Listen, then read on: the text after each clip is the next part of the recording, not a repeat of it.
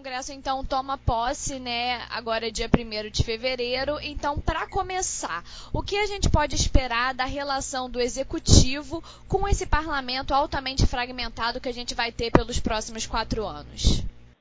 Olha, o, o resultado que emergiu das eleições de 2018 mostrou uma ampla renovação dos quadros do Congresso Nacional. Não foi uma renovação qualitativa, mas muitas, muitas caras novas adentrarão né, no Congresso Nacional.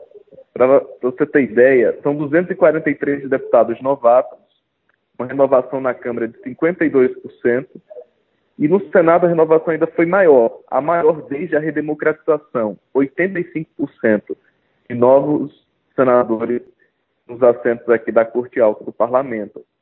E a fragmentação política é um enorme desafio, porque o governo federal, a União, o poder, o poder executivo, vai ter que redobrar o exercício de negociação com um Congresso Nacional muito fragmentado.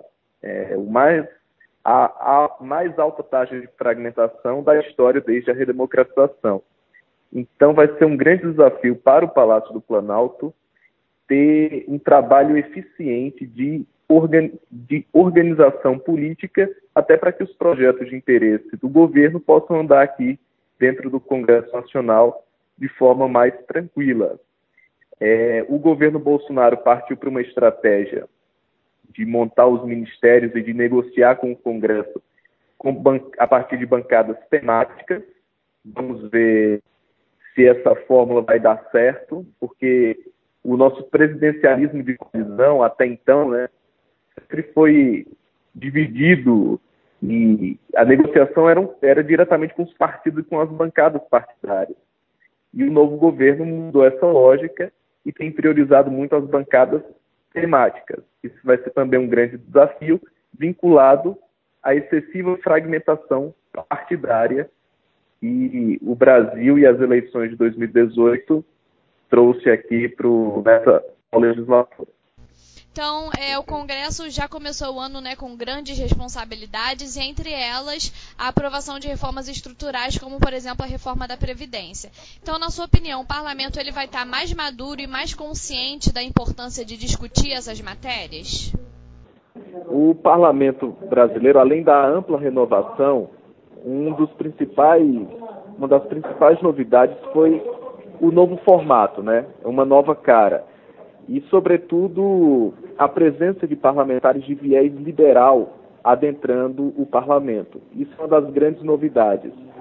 É, pela primeira vez, nós vamos ter uma bancada de parlamentares liberais convictos em defender um país mais livre, a favor de reformas estruturais, como a da Previdência e da tributária, e parlamentares muito maduros em defender, por exemplo, valorização da liberdade individual, do direito de propriedade privada, da economia de mercado, da democracia representativa, também do Estado de Direito e uma agenda social para o país.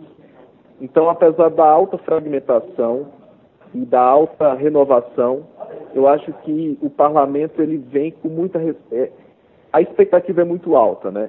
O próprio Datafolha fez uma pesquisa e revelou que 56% dos brasileiros é, estão com uma expectativa ótima em relação à, no, à nova legislatura, aos novos parlamentares. Isso aumenta ainda mais a responsabilidade dos novos eleitos. Né? A margem para erros é muito pequena. E qualquer deslize vai ser muito prejudicial até para a imagem dos novos parlamentares.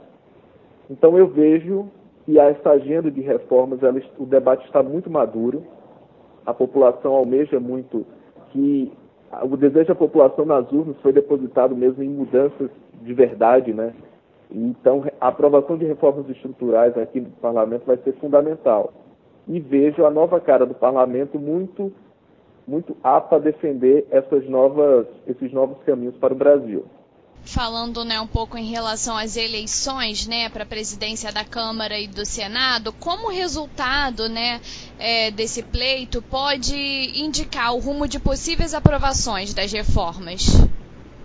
Olha, a, o Congresso Nacional vai passar por um processo decisivo com a eleição dos novos presidentes da Câmara dos Deputados e do Senado Federal. Vai ser um processo decisivo para é, melhorar o ambiente ou não da aprovação das reformas estruturais que a população exige para o país avançar, né? Porque cabe aos presidentes das duas casas definir com os líderes partidários quais projetos deverão ser votados pelo plenário. Né? São eles que definem a agenda, a agenda que vai ser votada aqui dentro. Então é muito importante que no comando das duas casas estejam parlamentares gabaritados e experientes na negociação política, né, para a aprovação das reformas, até mesmo para colaborar com o governo na, na tramitação de projetos que serão enviados na área de simplificação, seja na área da previdência, na área do meio ambiente, das reformas de segurança pública do Ministério comandado pelo juiz Sérgio Moro. Então, o comando das duas casas, com pessoas gabaritadas e muito experimentadas, vai ser decisiva, né? vai ser decisiva. Você não governa e você não aprova medidas somente postando hashtags no Facebook ou no Instagram. É preciso muita habilidade política, é preciso muita serenidade e muita capacidade de articulação para convencer líderes, para orientar suas bancadas temáticas e, e tentar convencer ali pra, pela aprovação das reformas. É um, é um joguinho de tabuleiro muito difícil e que exige muita habilidade. O Congresso também tem muitas pautas polêmicas né, nesse próximo ano. Né? A gente cita aqui algumas, como, por exemplo, o fim do foro privilegiado, a prisão em segunda instância, a própria autonomia do Banco Central. Qual é a sua expectativa para esses temas tão importantes? O, o espírito do andamento dessas, desse tipo de proposição polêmica aqui dentro do Congresso Nacional vai depender muito da pressão da sociedade. É, as urnas de 2018 foram absolutamente contundentes com a classe política brasileira. É, revelaram um anseio generalizado de mudança, acumulado com um espírito genuíno de repúdio ao mal feito e à corrupção. É, os, o, os, recados foram deixados de forma muito clara. E as, e as ruas, né? Se as ruas se mantiverem mobilizadas, seja no, nas organizações sociais, sejam até nas redes sociais mesmo, e, e o anseio é por novas atitudes e novas práticas. A tendência, sim, tem muitos parlamentares que chegam, vão chegar aqui no Congresso Nacional levantando essas bandeiras de contra a corrupção, de fim do foro privilegiado, de exemplo de austeridade, de cortar gastos, né, de dar exemplos mesmo, que são propostas que o establishment político sempre bloqueou muito, né? A, a velha, digamos assim, a velha política. E o andamento desses projetos não depende só de boa vontade, depende de número de parlamentares que a aprovem, né?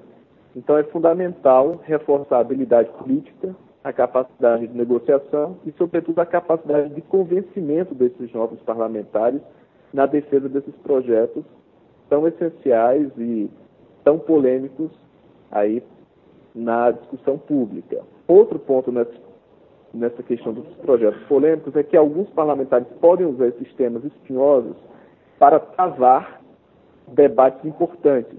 Vamos pegar, por exemplo, um projeto sobre escola sem partido, que foi muito debatido aqui no ano passado. Muitos parlamentares podem jogar esse tema como o baluarte para melhorar a educação brasileira e, na verdade, o, a, o tema, por exemplo, da reforma da Previdência ficar em segundo plano. Então, às vezes, esses temas polêmicos podem até travar a pauta do Congresso Nacional por ser temas muito difíceis de encontrar conciliação. Uma matéria da Folha aponta que apenas as presidências da Câmara e do Senado têm à sua disposição 682 cargos comissionados e de confiança, com salários que podem chegar até a 20 mil reais. A Alerj, por exemplo, ela possui um orçamento de 1 bilhão apenas para custear as folhas de pagamento. Então está na hora também dos parlamentares assumirem responsabilidades para fazer reformas também no legislativo. E o que você acha que deve mudar? Não adianta o Brasil fazer tantas reformas se a própria casa que aprova as leis também não se adequar ao mundo moderno e ao mundo de austeridade que o Brasil tanto precisa diante da crise econômica. O legislativo é, casa, é uma casa muito eficiente e moderna. É claro que tem alguns privilégios e alguns excessos. E eu acho que cabe o, o bom exemplo, né? O, parlamentares que possam ser exemplos na condução de seus mandatos. Por exemplo, muitos parlamentares têm feito é, até processos seletivos para a contratação de seus assessores, comissionados. Isso é uma coisa muito boa, porque você acaba tendo um filtro dos seus assessores, né? Sem passar pelo fisiologismo tão presente na, na política brasileira. E o desejo coletivo é que a política se reaproxime das pessoas, né? que o interesse público seja o norte e não mera figura vazia. Então, os novos parlamentares têm tudo para é, levantar essas bandeiras aqui no Congresso. Eu acho que e com a pressão da sociedade, né, com o envolvimento de organizações nesse debate, eu acho que tem tudo para que o Congresso Nacional seja uma casa aí exemplar na na, no enxugamento de sua estrutura e da, da eficiência de, sua, de seu funcionamento. Acho que tem tudo aí para o Congresso Nacional ser exemplo aí para as outras instituições.